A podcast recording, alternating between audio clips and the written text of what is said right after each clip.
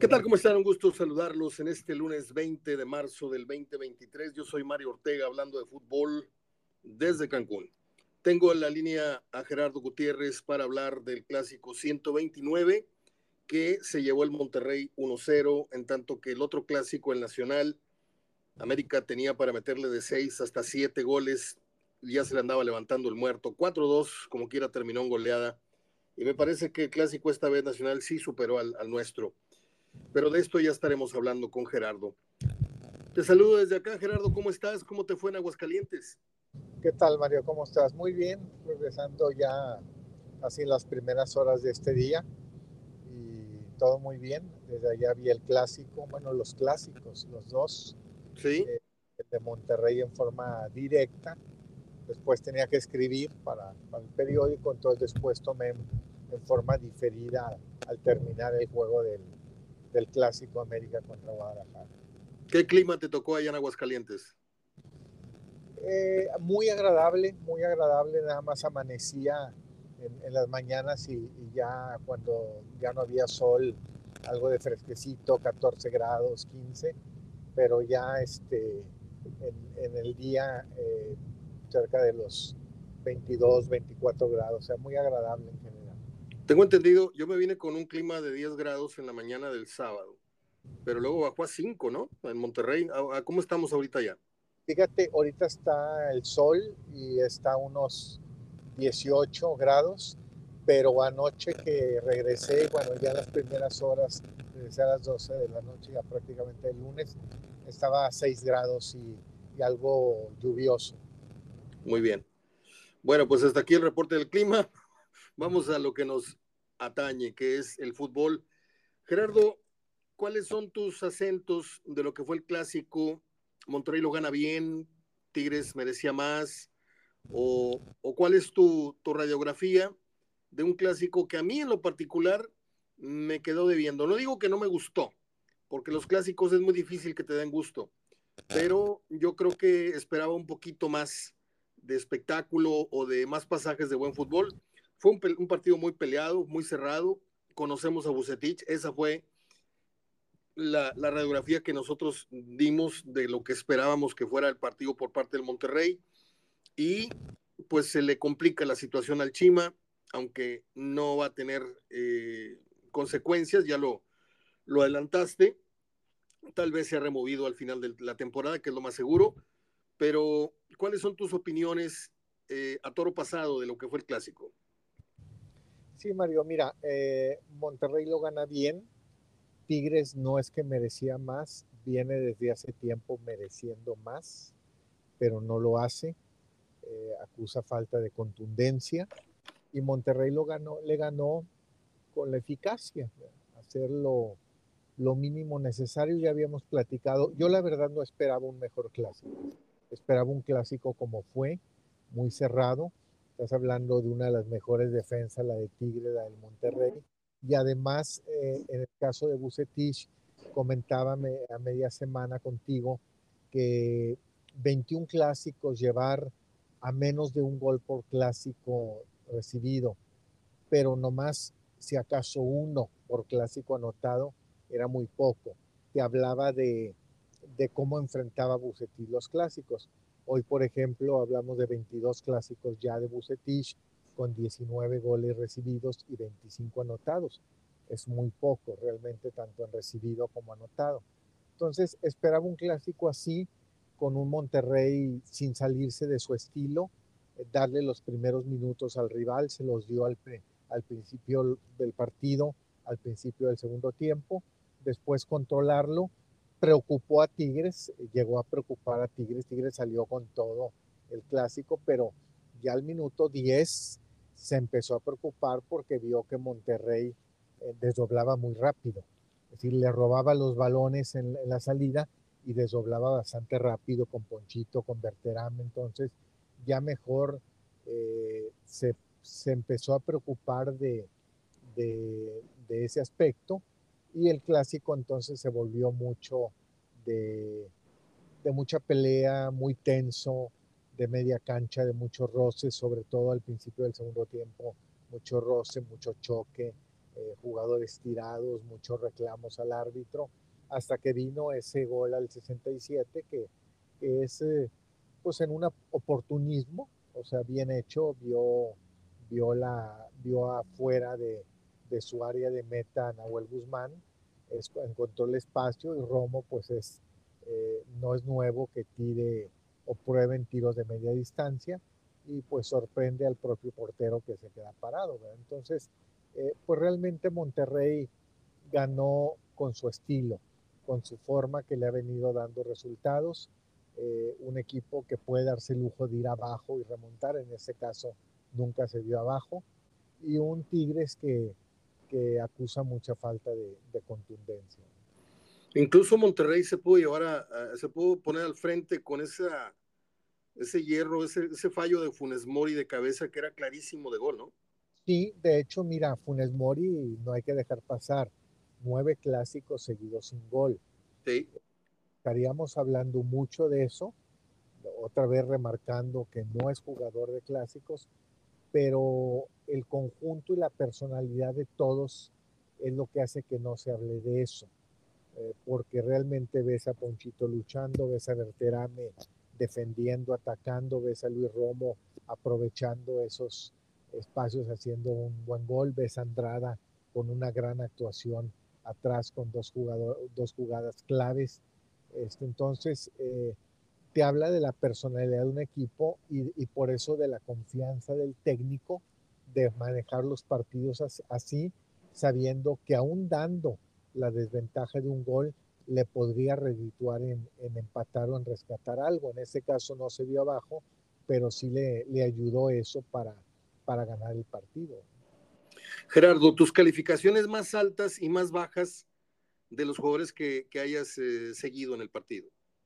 Andrada y Rom, Andrada y, y, y, Romo definitivamente. Este, me gustó mucho también el trabajo que hizo eh, Víctor Guzmán abajo, el trabajo de Celso. Eh, Ponchito también creo que estuvo, eh, sobre todo en el primer tiempo, que fue cuando empezó a preocupar con sus desdoblamientos rápidos a, a Tigres. El trabajo que hace Berterame definitivamente lo ves en la defensa, lo ves llevando el, el balón hasta mero arriba. Este, y creo que Tigres, Mario, no juega mal, ¿eh? no al partido. A Tigres le falta definir. Sí. Y cuando es cuestión de fallas o es cuestión fortuita, como ese remate al travesaño de, de Guiñac o ese balón que le para abajo al ángulo inferior izquierdo a Guiñac en el minuto 46 y en el minuto 90 a Samir, en el cabezazo de Samir, y luego el otro de Guiñac al travesaño. Entonces, cuando no es situación fortuita, es cuestión de falla, pero lo cierto es que Tigres no define, ¿sí? Pero sin embargo, Mario, eh, no todo puede estar atrás en, el resultado, esconder algunas situaciones que ves del trabajo del técnico, ¿sí? Yo no entiendo si tres días antes te da tan buen partido el, equipo que paraste en, en Orlando, tan buen primer tiempo sobre todo. Sí. Y, el segundo, con, un, con eh, un, un, partido muy inteligente, muy bien jugado, muy bien llevado. Eh, ahora digas, vuelve, vuelve Ibáñez, sale Córdoba. O sea, si Córdoba te resultó el partido, te dio, te dio buenos dividendos, Orlando, eh, ahora nada más porque Guiñac ya puede viajar, digo, ya ya está aquí, aquí porque no viajó, eh, pues ahora le pongo Ibáñez, ¿sí? Pero ese tipo de situaciones, el, el, ya tener borrado a Garza este, para que juegue Aquino, que puede jugar Aquino también, si decides jugar con Aquino al frente y meter a Garza atrás, o quitar a Aquino, meter a Garza y, y repetir a Córdoba si te fue bien en Orlando ese tipo de situaciones en la alineación es lo que, y no habla de dosificación, ¿eh? porque lo de Guillán no pasó por dosificación, simplemente no quiso viajar este, y ahora vuelve y, y, y, bueno, ahí tiene su lugar Ibáñez. Y ya vimos que Ibáñez y Guiñac por más goleadores que sean, juntos no, no, no te dan el resultado que si das la variante con, con otro jugador que te acarree balones o que venga de medio campo. Eh, perdón, Gerardo. Eh, está claro entonces que, que Nico y Guiñac no, no conjugan, no, no, les falta tiempo o, de plano los estilos no, no van a tener por, no van a terminar por, por ponerse de acuerdo. Es cuestión de estilos, Mario, y si los quieres tener a los dos, necesitarías muchos eh, cambios en la, en la alineación.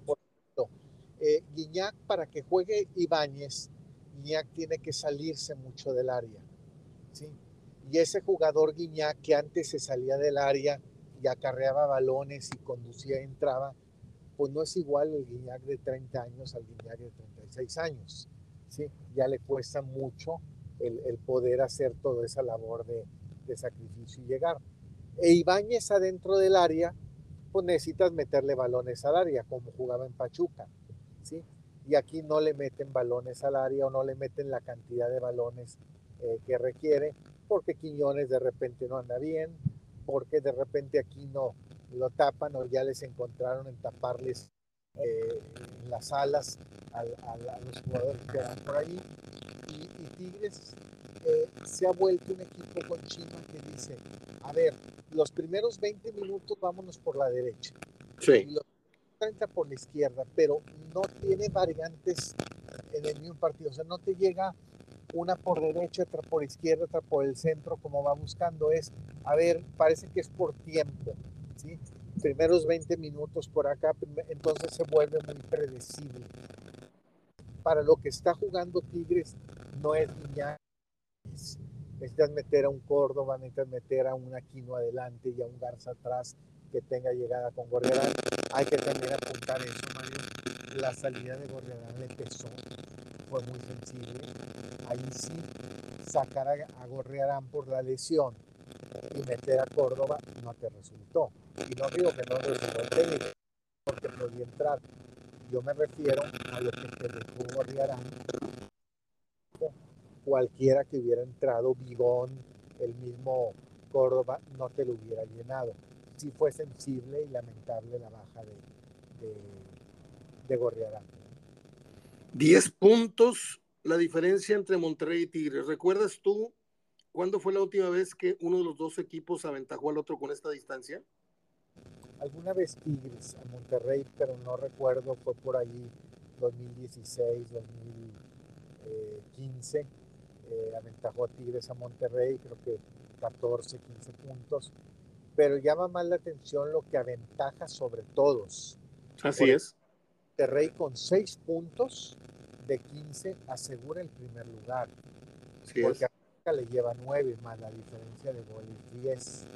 Entonces Monterrey de los 15 puntos con seis que te gane, ¿sí? aunque gane todos el América, ya te asegura el primer lugar. Yo creo que Monterrey ya aseguró el primer lugar desde ahorita. Y Gerardo, con tres partidos de local por delante, ¿no? Cholos, Santos y, Pumas. Así es. Sí, digo, rivales a modo, pero, pero también lo que está haciendo fuera. Y si me hablas de rivales que le queden fuera, pues Monterrey está sacando puntos, lleva un empate, una derrota y diez victorias, ¿verdad? Creo que Monterrey, eh, digo, ojalá no se escuche y, que Monterrey, que tampoco se la crean los jugadores y el técnico, pero creo que que ya, como ya tienen seguro el primer lugar, o sea, ya no hay esa, esa presión. Y ambición por el primer lugar, creo que ahora se, se van a meter a la mente hacer la mayor cantidad de puntos que cualquier otro en torneos cortos, que es 41. ¿sí?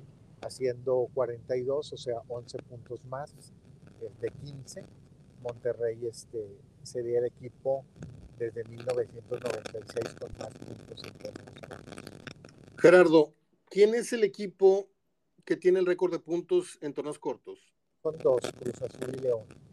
Sí, los dos con 41. ¿Me repites? Porque hay una interferencia de, este lado, a lo mejor no la oyes, pero se está metiendo una interferencia muy fea. Ok, muy bien. Sí, son eh, León, y Cruz Azul. Perfecto. Eh, ¿Qué más podemos destacar? No hemos hablado del arbitraje, que es tu, es tu, especialidad. ¿Cómo viste el arbitraje de, de Ramos Palazuelos?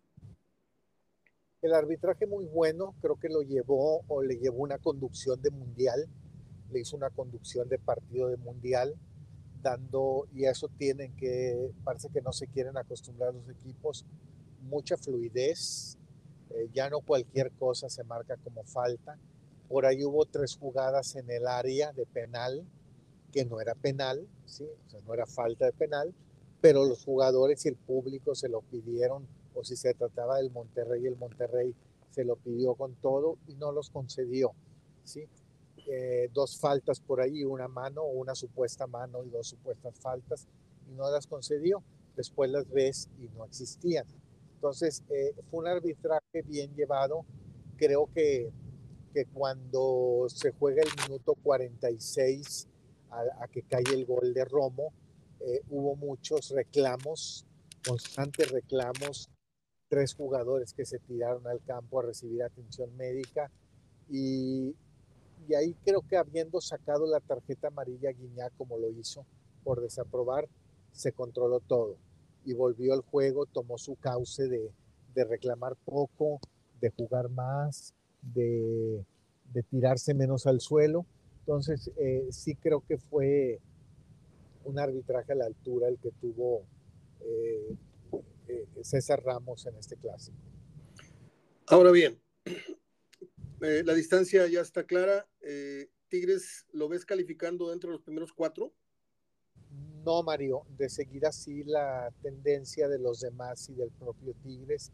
Eh, yo siempre, fíjate, Mario, yo lo dije ni con Coca, ¿eh? Creo que yo al principio. Con Coca yo lo veía en el quinto sexto. De acuerdo. Pero no por ser malo, no porque le vi algo malo, simplemente por el inicio de un proceso. Nada más. Lo que podía argumentar yo era el inicio de un proceso en donde había que darle tiempo y donde lo había empezado a llevar muy bien. Después se fue situando entre los primeros, ya no digo cuatro, se puso ahí en el uno y en el dos.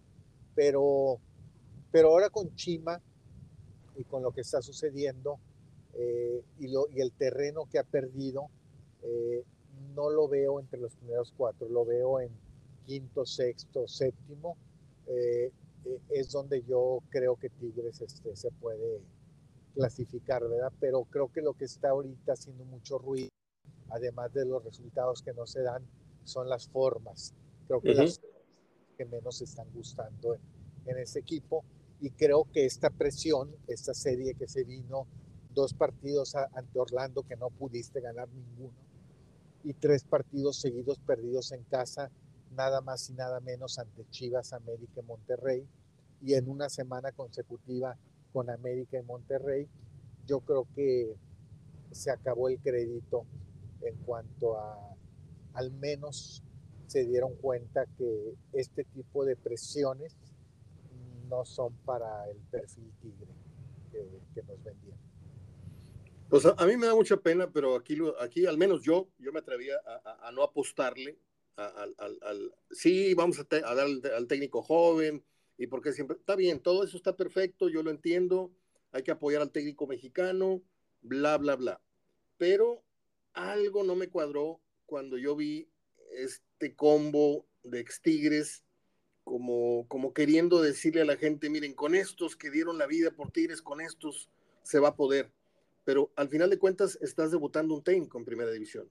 Entonces, eh, tienes una oncena de jugadores que ya ganaron mucho, con técnicos más avesados, con técnicos con mucha más personalidad, y ahora estás viendo o el técnico pretende que veas a los ojos a alguien a quien tú veías atrás del técnico hace un tiempo, que era el 2. Y es muy difícil, Gerardo, en este mundo de jerarquías. Eh, desgraciadamente yo sí me atrevo a decir esto porque como te ven, te tratan, ¿sí? Y a, Chima lo vieron siempre como el asistente, lo vieron como el 2.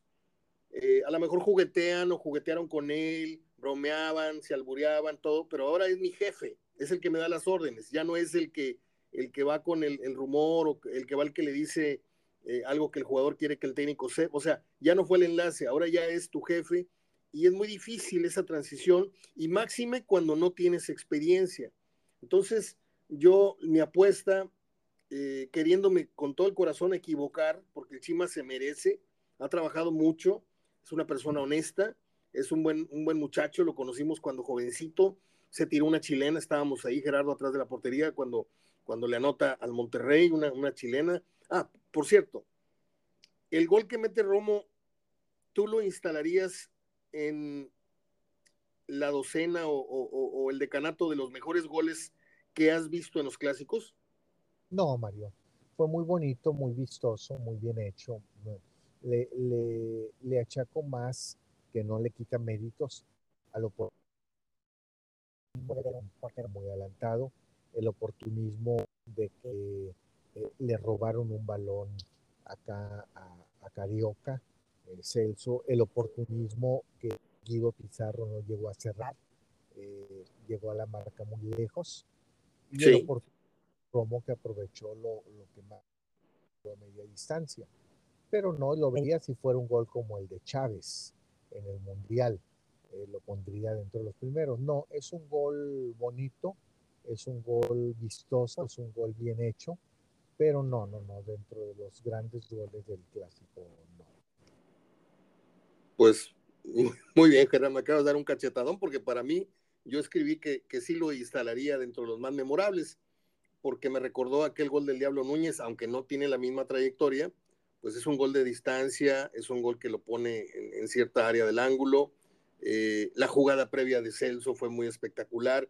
En fin, esto es de gustos y yo respeto el tuyo.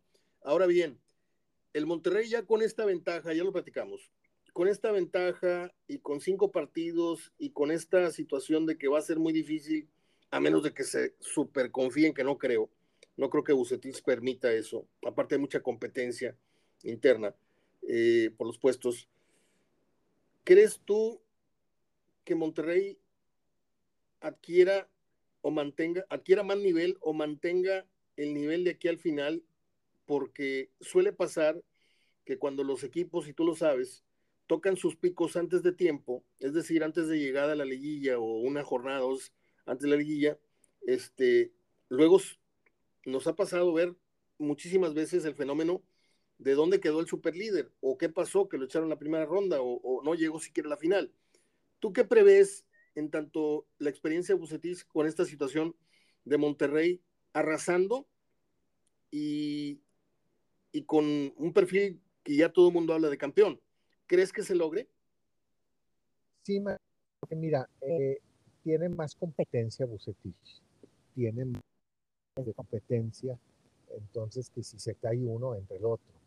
Por ahí sí. Funes Mori contra Cholos, está suspendido por la molestia. Pues entra otro en su lugar, ¿sí? Entonces hay competencia, hay competencia y creo que un plantel como para si no son unos son otros. Y la otra es, ya no creo, ya no creo que Bucetis se salga de su estilo. Este Bucetis que lleva un estilo eh, tranquilo, porque va caminando tranquilo, ya no va a llegar a más, el nivel ya no va a llegar a más, Mario, no porque no pueda, sino porque ya, ya encontraron en este estilo el antídoto o su forma. Gerardo, ¿encontró, ¿encontró el estilo de este equipo o este estilo es el mismo de Santana, de Aldo de Nigris, de Luis Pérez, de, de, Chupete? ¿Es el mismo eh, esquema? Ah, sido sí, Mario, porque el Bucetí lo que necesita al encontrar su estilo para jugar como está jugando, de arriesgar mucho, de dejarle mucho, ¿qué haces tú?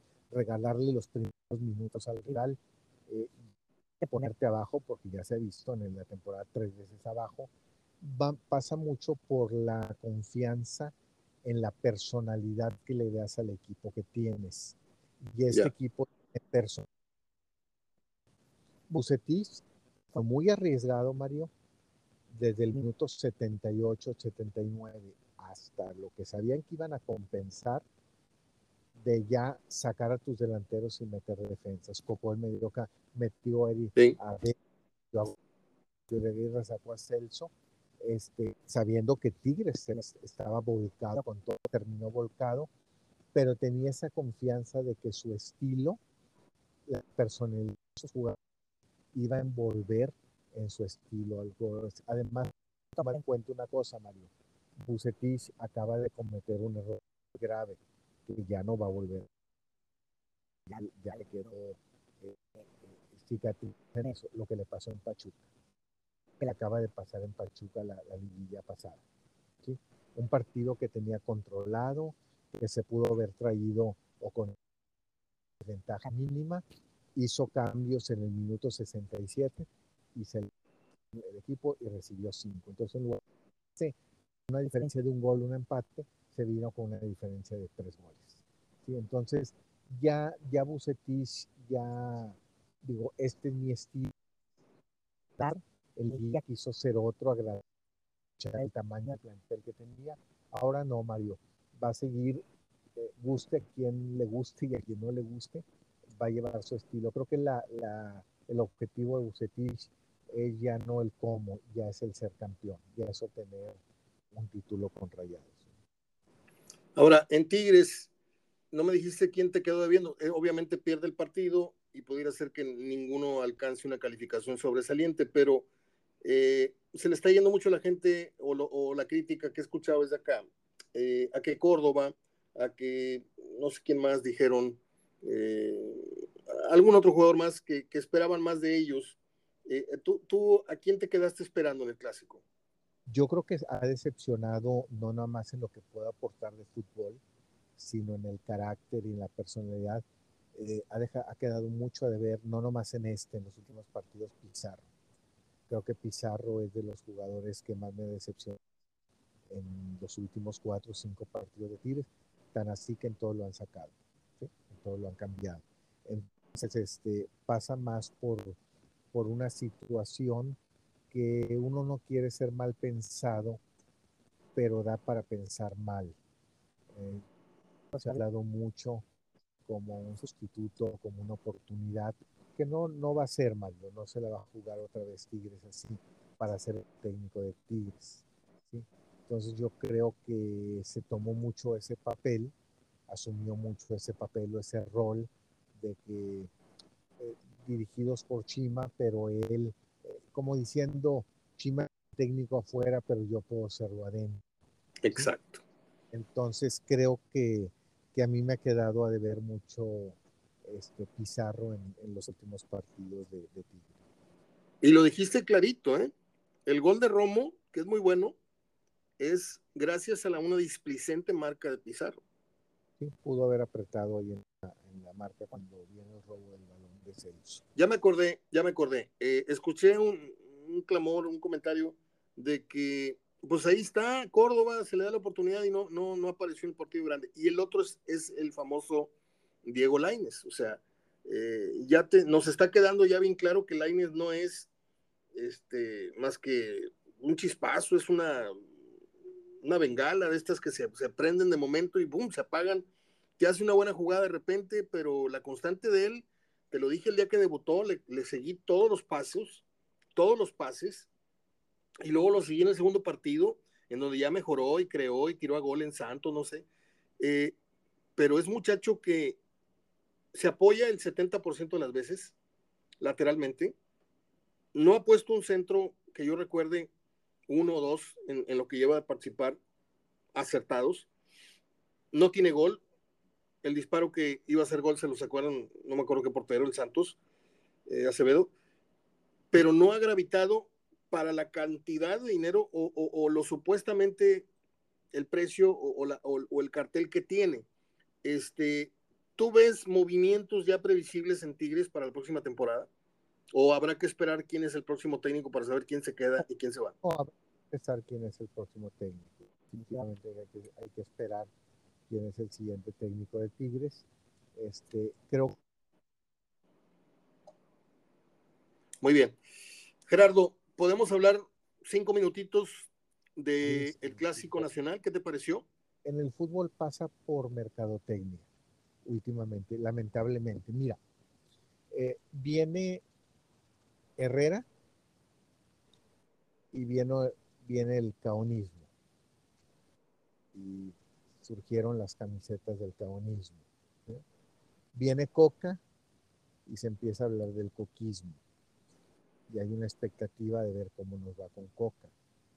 Pero luego viene este revulsivo, se les va Coca y dijeron, pues vámonos al perfil tigre.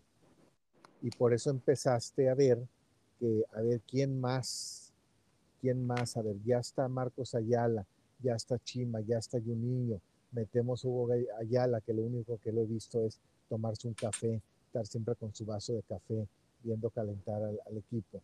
Pero ¿quién más? Y, créeme que se han tardado, por ahí también creo que iban a acercar a Damián, Damián Álvarez. Entonces, perfil tigre, perfil tigre, perfil tigre.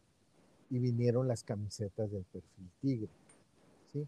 Entonces, yo creo que esto de como tú viste, que se empezó a hacer un combo, que tú dijiste, bueno, Chima bien, pero luego vi que se empezó y allí entraron las dudas, pues fue un, una apuesta de mercadotecnia, Mario. Exacto. ¿Qué vamos a vender? Ya vendimos un poquito con, con Herrera, con, con el Piojo, y podíamos haber vendido más. Es correcto. Coca va empezando, pero va bien, empieza bien y a ver qué vendemos. A lo mejor la Coca, ¿sí? a lo mejor hasta la Coca-Cola, ¿sí? Pero, pero Chima, ¿qué?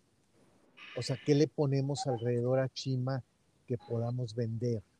Y empezaron a, convocarle todos los ex tigres de perfil tigre que se pudieran haber encontrado, ¿sí? Ajá. Y para, bueno, y vinieron las camisetas que tú puedes ver ahí a la venta, Mario, del perfil tigre. ¿sí? Entonces, yo creo que, que esto pasa más por mercadotecnia. Te voy a decir algo. No les, no les funcionó, pues ahora van por un, pues por un técnico de, de los que le llaman de renombre.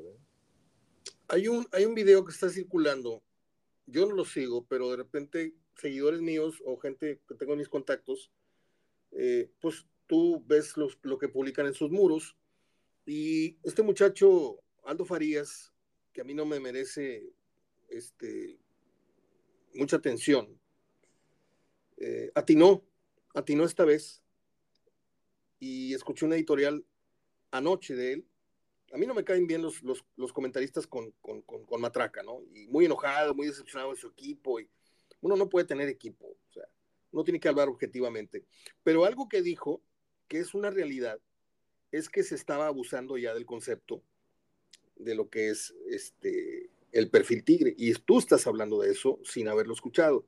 Y yo lo tenía ya también en mente. Creo que el perfil Tigre se fue con Carlos Milok, se fue con Batocleti, se fue con Tomás, se fue con Barbadillo. Ese Tigre no ha vuelto a existir. Sí, el perfil Tigre, eh, Milok, si lo hubieran dicho a Milok, eh, don Carlos, póngame por video el perfil Tigre, es aquella porra que echó en el vestidor cuando sí, sí, sí, sí, a, a Paco Sánchez. Sí. Ese es el perfil tigre. Si tú me dices que voy a decir una, cuestión que no está bien, no es correcta, no le estoy diciendo que padre así debería ser, no. El perfil tigre es aquella vez que se mete a la cancha Carlos Miló a hacerse de golpes con Tomás Bosch. ¿De acuerdo? No es un, no es un buen ejemplo, ¿sí? Pero ese era el perfil tigre. Fíjate cómo hasta les corría sangre que decían, no me puedo ni esperar al vestidor a reclamarte algo que no estés haciendo. O el de adentro, a, que me enojé porque me sacas o, o, me das una indicación. Ese era el perfil tigre. Y el perfil tigre eh, realmente creo que en los últimos años se ha distorsionado. Se, le ha buscado dar otro, otro concepto o llevar por otro lado, pero bien dices tú, el perfil tigre era Batocleti, era, era Barbadillo, era Tomás Boy, era Sergio Orduña, sí. era Adea, era, era este... Azuara. Azuara. Chava Carrillo, Jorge García. Ese era el perfil tigre, ¿sí? Ese perfil tigre se hizo a raíz de los que ganaban campeonatos. De acuerdo. Estaban en equipos que ganaran títulos. Incluso si me permites, la era de Tuca Ferretti, que fue muy ganadora, a mí nunca me representó un perfil tigre. Mm, al nivel de Milok no, Mario, pero, pero creo que nos recuperó o recuperó a un equipo, recuperó un equipo que muy pronto fue puesto en la palestra desde que por don Carlos Milok y luego se cayó. Y qué lástima que hubiera quedado, Mario, como aquellos equipos como el Atlas, campeón hace 70 años y luego nada, o aquellos equipos como Morelia, campeón un torneo y luego ya nada. Y así le iba a pasar a Tigres. Bueno, nació dos títulos y ya. Creo que, que la, era de Ferretti lo, regresa o lo pone en los planos que está ahorita y que está el equipo ahorita. Eh, pero fue otro tipo de perfil, Mario, no, el, no como para llamarle el perfil tigre, pero fue otro tipo de perfil distinto. Y es que esto es muy simple, Gerardo.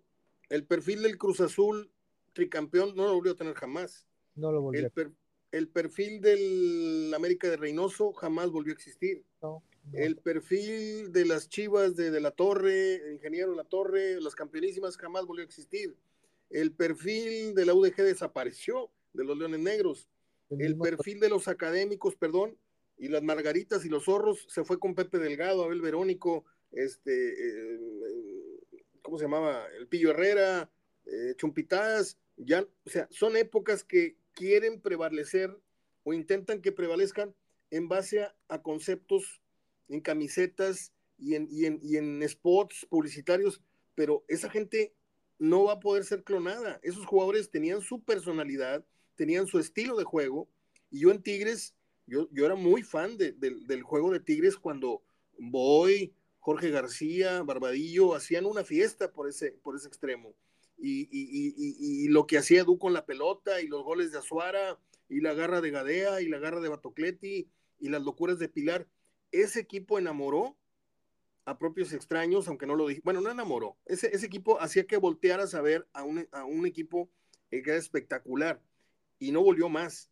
Y los otros equipos tampoco volvieron a ese perfil. Entonces me parece que la gente poco a poquito se tiene que ir dando cuenta que les están dando gato por liebre, porque el perfil tigre está quedando solamente en membrete, porque en lo que la cancha se refiere, ya no es lo que ellos están comprando y que les están queriendo meter por las orejas todo el día, Gerardo.